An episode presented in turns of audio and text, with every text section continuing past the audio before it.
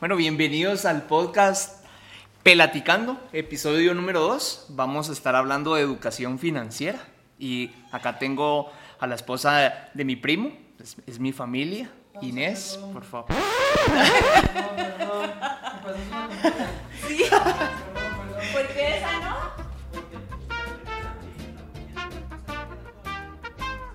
Sí, vamos a hacer otra vez la intro. Ahí estamos. Una, dos y... Bienvenidos al podcast Pelaticando. Estamos grabando el episodio número 2, que es Educación Financiera con Inés. Inés es la esposa de mi primo, muy cercano a mí, es mi hermano. Por favor, si se puede presentar. Hola, yo soy Inés Palma. Pues para contarles un poquito, soy administradora de empresas, tengo una maestría en finanzas y soy coach certificada de una academia de Miami. Perfecto. Vamos a estar platicando de educación financiera y pues eh, eh, Inés acaba de, lanzar um, su libro y vamos a empezar platicando un poquito del libro, eh, tal vez no entrar tanto a detalle, pero les vamos a dejar el, link acá donde lo pueden conseguir. ¿Qué me puede platicar de su libro? ¿Cómo se llama? ¿Dónde lo pueden conseguir? Cuénteme. Em, bueno, mi libro se llama Cómo ser su primer coach, educando a tu hijo en las finanzas personales. El libro eh, nació como, como un reto, ¿verdad? Parte de la certificación de la Academia de Miami es hacer un book project. Y ese book project para muchos se queda únicamente como en proyecto y para mí fue lanzar este libro. Este libro está enfocado como una guía que yo preparé para educar a mi hijo en este tema tan importante que son las finanzas personales. Las finanzas em, son básicas, ¿verdad? Sin embargo, em, hay temas conectados con nuestro ser, ¿verdad? las finanzas es uno más uno, son dos, son cosas muy sencillas. Y el coaching trabaja toda esta parte del ser. Em, ¿Va enfocado a cualquier edad de, niños? ¿O usted me puede decir, a partir de tal edad lo pueden, pueden eh, empezar a darles una educación financiera? Eh, usted le puede dar educación a su hijo eh, desde cualquier edad, siempre y cuando usted mantenga como los, los pasos necesarios y la información básica para la edad a la que se encuentra. Ah. Por ejemplo, usted puede iniciar em, siendo muy pequeño enseñándole los números, para qué sirve el dinero, ¿verdad? Yo me acuerdo que de pequeño, no sé si a usted le pasó con, con sus papás, que le daban un billete y usted llegaba a la tienda y decía, ¿qué me alcanza con esto? Porque uno no sabía cuánto era ese dinero y qué costaba qué, ¿verdad? O sumar. Entonces uno le decía al de la tienda, mire, ¿qué me alcanza? Me dieron cinco quetzales, ¿qué me, ¿qué me alcanza con esto, verdad? Pero creo que para llegar a eso, antes de educar al hijo, creo que se tiene que educar uno como padre, porque hay dinámicas familiares en las que pues los papás creo que sin importar, creo que pues incluso gastan, manejan malas tarjetas, entonces creo que desde ahí pueden nacer una mala educación financiera para los hijos, o no sé si me, estoy equivocando. Em, si se da cuenta, este tema nadie nos lo enseña. O sea, no, no lo enseñan nuestros papás, no nos lo enseñan en la escuela, no nos lo enseñan en la universidad, en ningún lado nos enseñan cómo manejar el dinero. Sin embargo, es un tema muy importante y muy tabú porque tampoco lo hablamos entre nuestros amigos. Nadie sabe cuánto ganamos. No, no, no, para nada. Qué gastamos, cómo es nuestro presupuesto. Muy pocos lo comparten y em, como no se habla del tema, pues todos somos calladitos e ignorantes prácticamente en, en, y tampoco, no saberlo manejar. Tampoco a veces no se pide la ayuda, porque muchas veces eh, los padres son conscientes de que pues están mal financieramente, pero tampoco buscan la ayuda o para mejorar o qué pueden hacer. Creería yo que el, libro pues se trata de cómo ser su primer coach. Asumo que habla del que, es un coach para, para, los hijos y, y, para los padres. Sí, el coaching trabaja mucho el ser, hacer y tener. Ah. Em, si se da cuenta, nuestro mundo está basado en el tener. Cuando hablamos en el tener es, em, están basados en de qué te graduaste, de qué carro tenés, em, cuánto ganás, o sea, to- todo basado en el tener. Y el coaching trabaja el ser, como qué es lo que tú realmente tenés como propósito, eh, qué es lo que tenés que hacer y obviamente realizando lo que tenés que hacer vas a llegar al tener. Ah, ok. Em, mucho lo- en, en las finanzas también para los padres es mucho problema de, de creencias, ¿verdad? Las personas no buscan ayuda porque les da vergüenza, porque, em, que porque no tienen un buen trabajo, entonces no tienen eh, buenos ingresos, que no hay otra forma de disminuir sus gastos, ¿verdad? Hay muchos temas en, en la cabeza de, de la persona que le está limitando y no le está dejando ser, ¿verdad? Eh, y en eso trabaja también el coaching, en toda la parte de las creencias. Y el libro específicamente es, primero, poderme educar yo como, como padre de familia y después qué le quiero educar a, a mi hijo, ¿verdad? Algo que, que nadie le está enseñando, algo que le va a ayudar en la vida, porque no importa eh, qué seamos y cuánto ganemos, si no tenemos este tema tan importante de las finanzas en nuestra vida, prácticamente el dinero se nos va de las manos. Y ¿verdad? creo que algo que, que sucede es que entre, bueno, entre más se tiene, eh, pues más se gasta. Y no necesariamente eh, porque se tiene poco no se puede comprar o adquirir ciertas cosas. Eh, creo que va a depender también de esta educación financiera. Como bien lo decía, por ejemplo, a mí me tocó, mi mamá cuando estaba pequeño siempre pues me decía pues las limitaciones que nosotros teníamos y realmente fui muy consciente en eso de incluso no pedir eh, juguetes, por ejemplo, eh, jugar- eh, tener un, un Nintendo, un Play. Eh, creo que sí tuve esa conciencia en, en, en mi casa específicamente porque sabía las limitaciones, pero eso no quiere decir que mi mamá no pueda hacer sus cosas pues, en la casa o, o que me faltara a mí algo, para nada.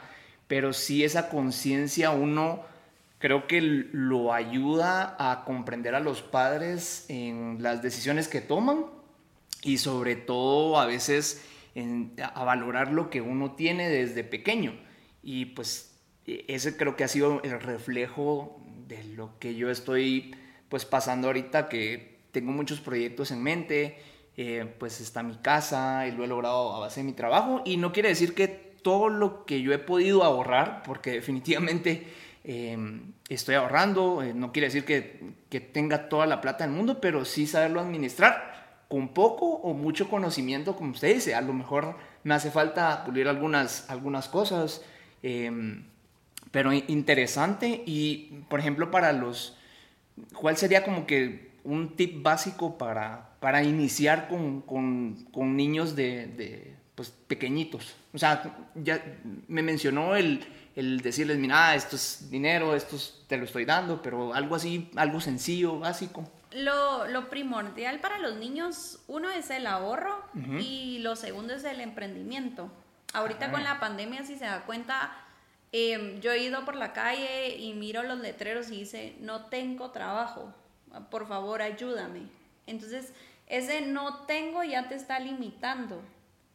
Por el contrario, si tú eh, a los niños les enseñas el emprendimiento y les enseñas a salir adelante, en una pandemia, en una crisis, ellos van a buscar distintas formas de poder salir adelante. No un me quedo sentado y pongo la mano, sino em, busco qué puedo hacer, ¿verdad? Ir cambiando ese chip de, de decir, bueno, no me voy a quedar sentado, tengo que, tengo que ver qué- qué se hace, pues. Sí, ese chip yo creo que no, nos lo han enseñado. eh, me pasó hace unas semanas, yo estaba jugando Banco... Yo nunca jugué eh, Banco Poli o Monopoly con, con- de pequeña y dicen que los mayores financieros dicen es un tema muy básico y es el mayor juego con el que tú puedes jugar, eh, aprender finanzas. Y hace poco estuve jugando con mi esposo y, y, con mi mamá, que hasta altas horas de la noche jugamos y fue un mate de risa. Em, pero digamos, yo inicié a, a, tener muchas propiedades, ¿verdad? Por las inversiones que estaba teniendo.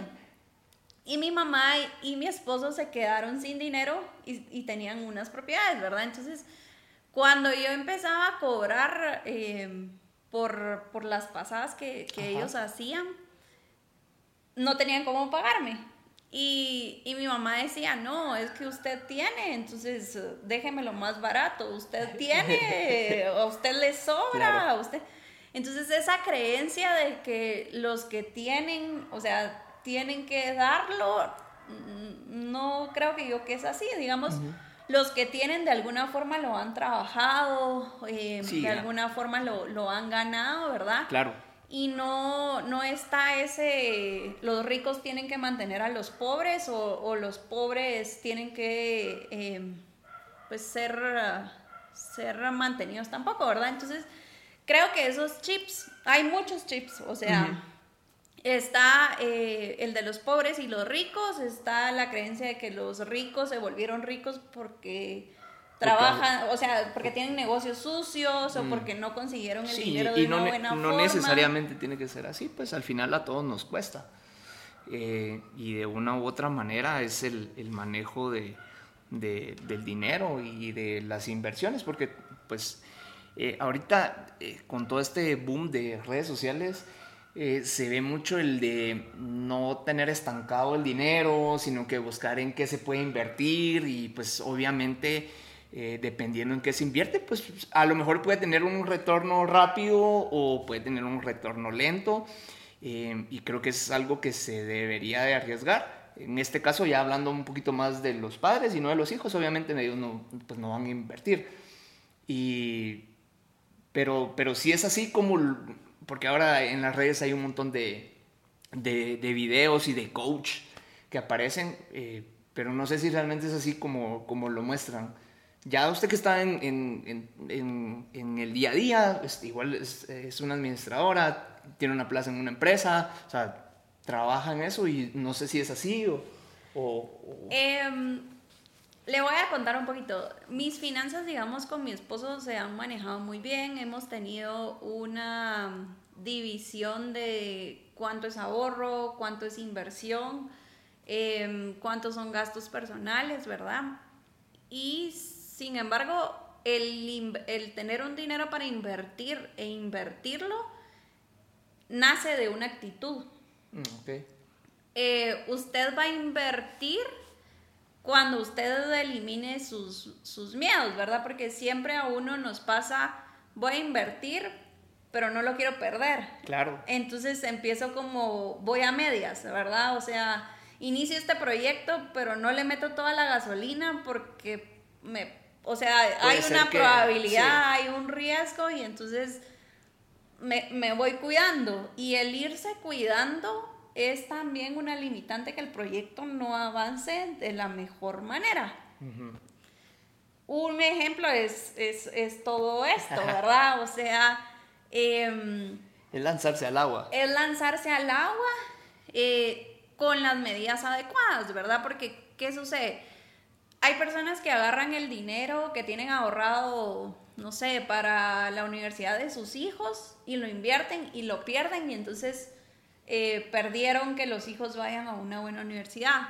O eh, no tenían buenas sus finanzas y agarraron ese dinero y lo invirtieron y lo perdieron y entonces perdieron todo. Creo que tiene que haber un balance en lo que usted tiene, ¿verdad? Obviamente vamos a cuidarnos porque existe el riesgo pero también eh, cuando usted destina un dinero que es para invertir, invertirlo. Y eh, no hay peor cosa que tener el dinero dormido. Y no hay peor cosa que esperar únicamente nuestro salario. O sea, nosotros como asalariados no tenemos más que nuestro salario. Y estamos esperando la quincena o a fin de mes, que es por lo general como, como recibimos los salarios y pues ahí está. Sí, no, cabal. No se ve de qué otra forma y creo que es eh, la gran limitante, creo que es más el miedo de poder decir, bueno, voy a invertir en esto y, y, darle para adelante. Sí, yo hablaba también con un compañero de trabajo y le decía yo, ¿cuáles son tus proyectos 2021? Y él me decía, es que todavía no he visto si me van a aumentar. Pero si te van a aumentar o no, no tiene que ir ligado con tus proyectos 2021. O sea, tus proyectos es uh, dónde te ves y, mi esposo se mata de la risa porque a mí me encanta el, inicio de año. Porque em, ahí es donde tú plasmas las metas del otro año y qué vas a hacer para lograrlas, ¿verdad? Entonces miras un año atrás y dices, ok, ¿qué logré y qué voy a lograr el otro año? Eso no va a ir em, de la mano de de si te aumentan o no, ¿verdad? Si no, eso va a ir de la mano con lo que tú quieres lograr y hacia dónde quieres llegar. Ah, no, y perfecto, me, parece bien porque la verdad que em, creo que, por ejemplo, yo me pongo metas y trato de cumplirlas. Puede ser que no las pueda cumplir en el tiempo que, que, que los tengo planeado y a veces todo lo planeado no sale como, como uno lo quiere. Pero la verdad, interesante lo de la educación financiera. Ya hablamos un poquito de, de los hijos, de cómo empezar con los hijos. Sabemos que hay en, en, rangos de diferentes edades y creo que siempre se va, se va aprendiendo. En el episodio 1 hablábamos de la educación virtual y yo mencionaba, todos los días aprendemos algo. Definitivamente en este tema de inversiones, eh, lo que no sé si es, eh, tiene mayor probabilidad de fracaso o de logro o es dependiendo de la inversión o del, no sé, del, negocio que va a poner. Porque también creo yo, creo yo, y, usted me podrá corregir o no, es de que, por ejemplo, yo voy a invertir en un negocio, pues tratar de hacer tal vez algún estudio si el negocio, no sé, dónde lo va a poner, em, qué va a hacer. Eh, o sea, creo que esos factores los tiene que evaluar como para decir, uy, tengo la mayor es, es de probabilidades de que creo que pueda funcionar o no. Y ahí usted me corrige. Sí, creo que sí. Em, le voy a contar una parte, por ejemplo, nosotros que hemos ido a la universidad y, sabemos del análisis de riesgo y sabemos de la inversión y sabemos de, de, proyectar y todo, todo ese análisis hasta cierto punto nos ha paralizado. O también lo limita, puede ser una limitante nos ha paralizado porque entonces nosotros hacemos los números y no confiamos si, si eso va a ser bueno o no. Le voy a contar el caso de mi papá. Mi papá se casaron a los 15 y 18 años. Sacaron más que bachillerato. Em, y a mi papá se le ocurrió un día poner un gimnasio. No hizo estudios, no hizo planos, no hizo... Y el gimnasio está ahí tres, cuatro años después y es un buen negocio. Entonces, claro, sí lo tiene que hacer, es, mejor si lo hace, ¿verdad? Pues si hace los planos, y si hace el estudio, le puede ir muchísimo mejor.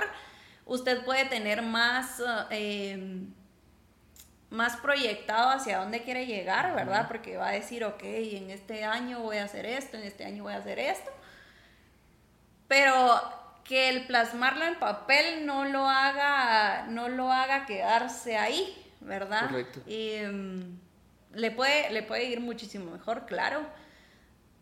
Pero si no lo hace, tampoco es que le vaya a ir mal, ¿verdad? Creo que todo tiene que ver con, la actitud y con la intención que, uno le, le ponga, ¿verdad? A veces dicen que no es tanto mm, la inteligencia, sino más la disciplina, ¿verdad? Eh, creo que sí, creo que sí. Y a veces, bueno, creo que acá en, Guatemala mm, sufrimos mucho de disciplina. Creo, creo que no tenemos mucha disciplina.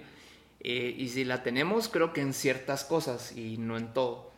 Em, disciplina financiera, no sé qué, qué tan buenos seremos eh, hablando como, como cultura eh, si podemos tener una disciplina financiera, porque pues, eso, hay que tenerlo, hay que cuidarlo. Y, por ejemplo, yo lo que hago es, ok, eh, tengo mi salario eh, y lo primero que hago pues es, pagar todos mis servicios. Y pues ya con lo otro ya veo qué puedo hacer. No sé si es es, es una disciplina que yo tengo y creería que debería ser lo básico, pero no sé. Em, eso es lo que normalmente hacemos todos. El, lo malo de hacerlo así, ¿verdad? lo malo de hacerlo así es que usted lo último lo destina para ahorrar. Y normalmente normalmente no no lo ahorra. No queda mucho. No, no, no. O no o no queda mucho, ¿por qué? Porque después de pagar todo, a uno le gusta como sí, pues, darse, sus, gustos y decir, ok, eso es una personalidad financiera. Usted va a leer también en el libro, hay personalidades ah, financieras. Interesante que eh, hay una personalidad que dice, me lo merezco, por esto trabajo. Sí, me pasé todos los, todo el mes eh, haciendo, eh, trabajando más de ocho horas, el estrés en el tráfico, me merezco un carro nuevo. Ajá. O, o hay otra personalidad que dice, ay, el dinero viene, va, no me preocupo, ahí va a estar, el, el dinero no es valioso para mí, ¿verdad? Hay muchas personalidades financieras. Lo bueno es identificar cuál es la que usted tiene y cuáles son los pros y los contras de esa personalidad. Pero lo malo de hacerlo así como usted me dice es que usted tiene un enfoque a lo que está gastando y no un enfoque a lo que le queda, ¿verdad? Muchos dicen que el ahorro es con lo que uno se paga. ¿Y por qué? Porque em, cuando usted trabaja y paga todos sus gastos, usted trabajó por nada, por así decirlo, ¿verdad? Porque pues, no le quedó nada a usted. No, no tiene eh, herramientas para después lograr algo porque no se está quedando usted con nada. En cambio, si usted tiene un enfoque de me pagan, ahorro y esto es lo que me queda para mis gastos, tiene un diferente un diferente enfoque, ¿verdad? Porque dice, ok, solo tengo esta cantidad de dinero y tengo que ver en que lo, en que lo gasto. Y ahí es donde entra lo valioso que es el presupuesto. Muchos dicen, ok, sí, yo sé lo valioso que es el presupuesto y, y para qué me va a ayudar y todo, pero al final no lo hacemos. Ahora, un presupuesto debería hacerlo, si bien detallado, si centavo por centavo o por lo menos tener una idea. Porque en lo personal yo tengo, así, tengo tanto de esto, pero no entro tan a detalle y, pues con eso voy jugando. ¿Y usted ha visto si eso que no está detallando realmente está gastando lo que usted está colocando en su presupuesto? Eh, eh más o menos. A veces más, a veces menos. Pero, pero eh, o sea, en mi presupuesto está, por ejemplo, eh, gastos fijos. Y afortunadamente, afortunadamente, pues a mí sí me queda después de eso, me queda un, una cantidad que digo, ok, eh, que me ha ayudado, esa cantidad que me ha sobrado, pues me ha ayudado a hacer mis cosas y a tal vez no invertir, eh, bueno, no voy a mentir, no es que esté invirtiendo en algo, pues, pero eh, sí, de que me gustaría, me gustaría, pero es como usted dice, está ese miedito de, bueno, o, por lo menos, tal vez no miedo, sino decir, bueno, como que buscar cuál es el negocio o, más bien en qué invertir. eh, es, es así como, pues yo soy de ingeniero, como le, mencionaba, las probabilidades, entonces sí, obviamente hago números y mm, bueno, esto puede ser, esto no. Mi esposo se, se ríe y dice, ay, emprendedor, y se mata la risa, ¿verdad? Porque para él la palabra emprendedor tiene que ser eh, una persona que, que, salió con algo innovador, que salió con una idea, con una app y que, o sea, realmente como algo innovador. Para él... Eso sería, ese es el caso ideal, pero no necesariamente a veces con ideas tan sencillas hay personas que, wow, o sea, dice uno, ¿cómo no se me ocurrió a mí antes? O sea, sin ir muy lejos y, y no es por, por, por, decirlo, o sea, miremos todas las tiendas que hay en nuestras colonias.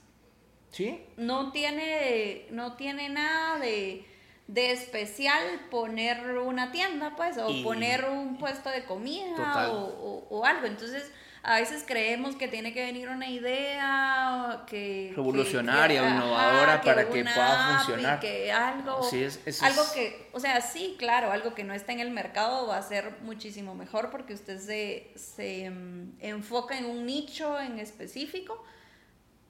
Pero también si usted se mete en el mercado donde hay muchas personas, Sí. también tiene una oportunidad. Todo va a depender de qué producto usted ofrezca y, y, No, y, y cómo del se mueva. servicio, del servicio, porque creo que uno eh, en el servicio, eh, desde mi punto de vista, busca calidad, eh, dependiendo del negocio, tiempo y, y lo que usted pueda ofrecer, así le podemos decir un plus al, al cliente. Y pues ahí es como, como funciona, y estoy de acuerdo.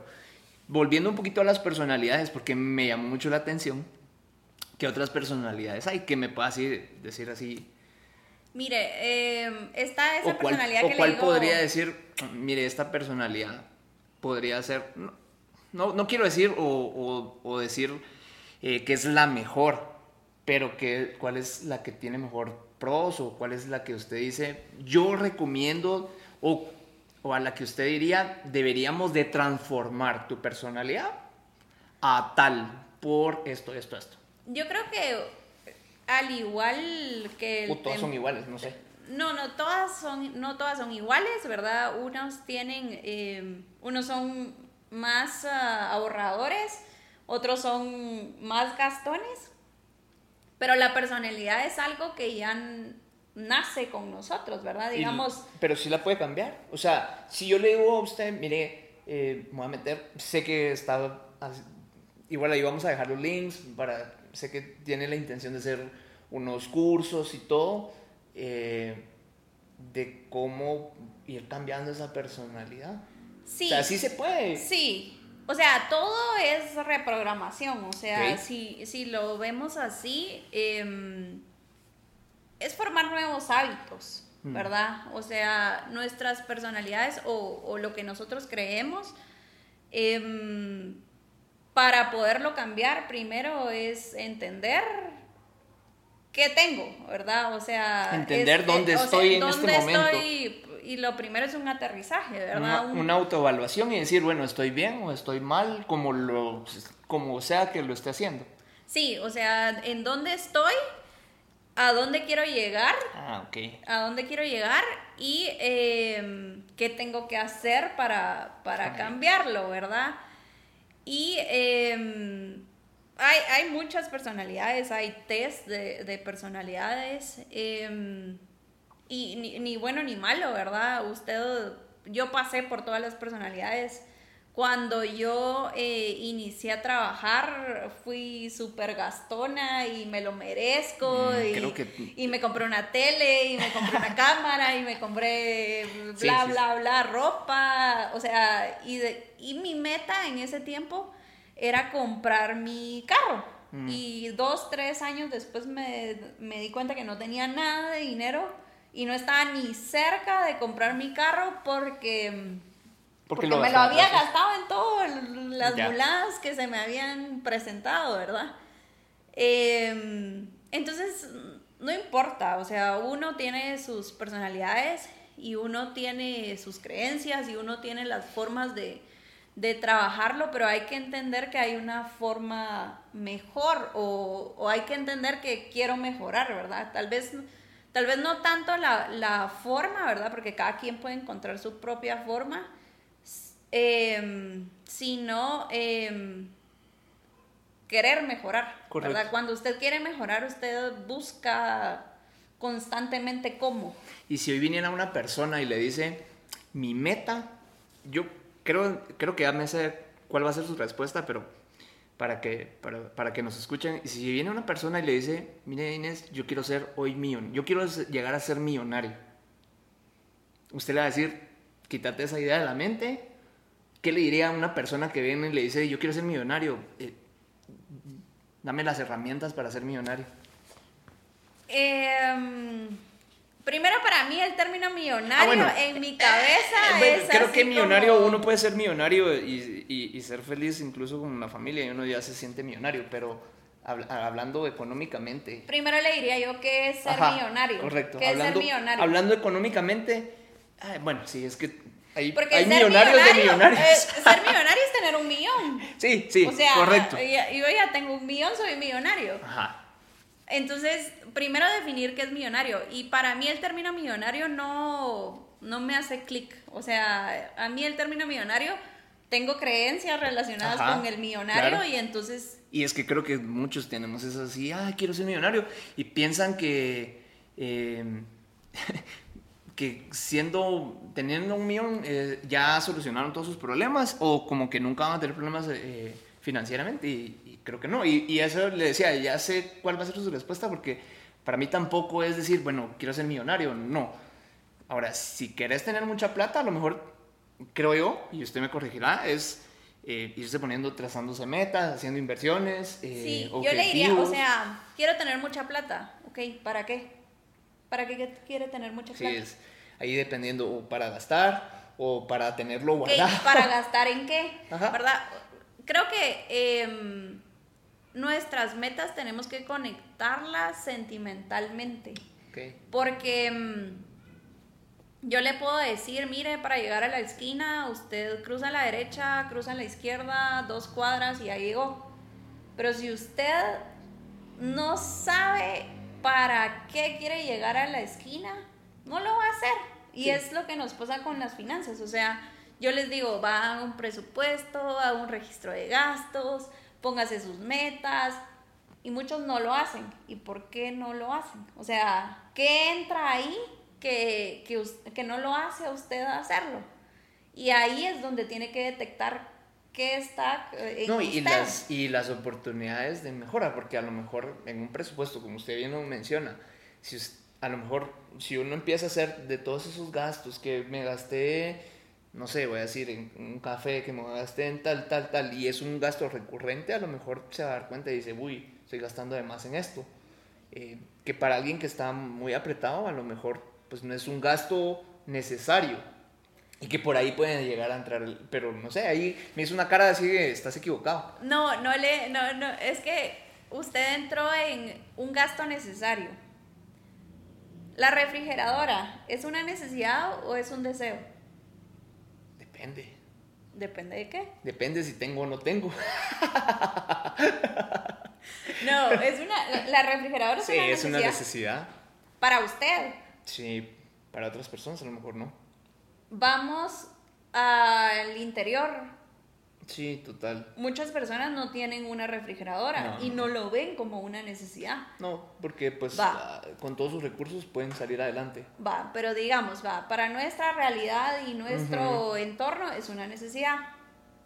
Voy yo a comprarla eh, a una venta de electrodomésticos y veo una refrigeradora de dos puertas que me saca, que me saca hielo, que me saca agua, No que, que tiene todos los compartimientos. Tiene Ahora hasta tabla. pantalla, tienen la... eh, ok, Si sigue le siendo una música. necesidad No, eso o un no, ese, deseo. ese ya es un deseo. Eso es un deseo. Va, pero a veces no nos damos cuenta. Sí. O sea, no, tengo, tenemos que ir a comprar una refri. Y si nos damos cuenta, a veces nos hacemos los ciegos por decir, "Ala, no lo, esto es un deseo, igual me lo voy a comprar. Y eh, sí, eso tiene toda la razón. Y, Va, y decimos, ok, es un deseo. Y entonces entra nuestra personalidad y decimos, no, pero me lo merezco, para esto es trabajo. y entonces, algo que nos podía haber costado 100 nos costó 300. Sí. Porque nosotros inflamos ni bueno ni malo. O sea, usted puede decir, ok, mis, mis gustos son estos y está Claro. bien. La cosa es que... em, que esos deseos no le afecten en, pues, en, en sus necesidades, o sea, en lo que usted necesita. que Por- esos por deseos no le afecten en lo que usted quiere lograr en un largo plazo. Ah, Ahorita que estoy en un diplomado de, de, mm, de neuroeducación, habla mucho de que nosotros como padres trabajamos mucho objetivos a corto plazo. ¿Qué quiere decir eso? Con los niños viene el bus, queremos que el niño coma, se vista, esté listo a las Ujú. 5 de la mañana y se vaya en el bus. Y entonces nos frustramos porque el niño quiere jugar, el niño quiere dormir, el niño quiere hacer X cosa. Y entonces se vuelve un conflicto y empiezan las peleas y empiezan los gritos y todo. Pero usted no, no se está enfocando en, los, en sus objetivos de largo plazo. O sea, usted quiere que el niño pues sea honesto, o sea humilde, que no sea violento, que, que, se, que se comunique. Que, sea de bien. Que, ajá, entonces usted está enfocándose y nos pasa a nosotros en, en nuestros objetivos de corto plazo. Hablaba con mi equipo de trabajo y les decía, ok, escriban en una hoja qué hacen en su día. Y entonces me decían, me levanto, lavo ropa, como, trabajo, no sé qué, no sé qué. Me levanto, hago ropa. Siguiente día, me levanto, hago ropa. O sea, se mantiene usted tanto en la rutina que eso solo le está eh, haciendo que usted se enfoque en sus objetivos de corto plazo. Mm.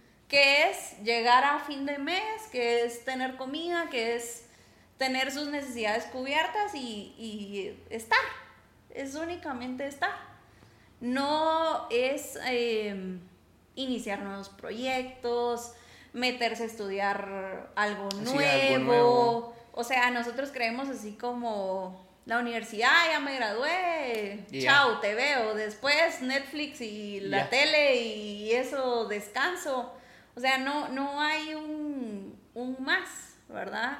Y es porque nos estamos enfocando en el corto plazo. No, sí, me, parece eh, súper interesante todo lo que hemos platicado. Yo le, le agradezco su tiempo. Eh, ¿Dónde pueden encontrar su libro? Mi libro ahorita está en Amazon, ¿verdad? Ahorita solo está en versión digital. En este 2021 se, va a hacer la, versión impresa. Ah.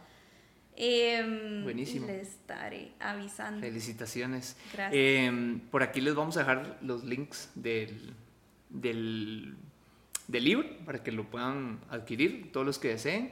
Eh, le agradezco su tiempo, gracias por, por, recibirme acá en su casa y estar grabando un, un tiempecito de, de, la educación financiera. Creo que hay mucho por platicar, hay mucho por, por, por hacer, pero eh, les dejamos esta intro. Eh, si están interesados en, en seguir, que podamos tal vez enfocarnos en algún tema, escríbanos.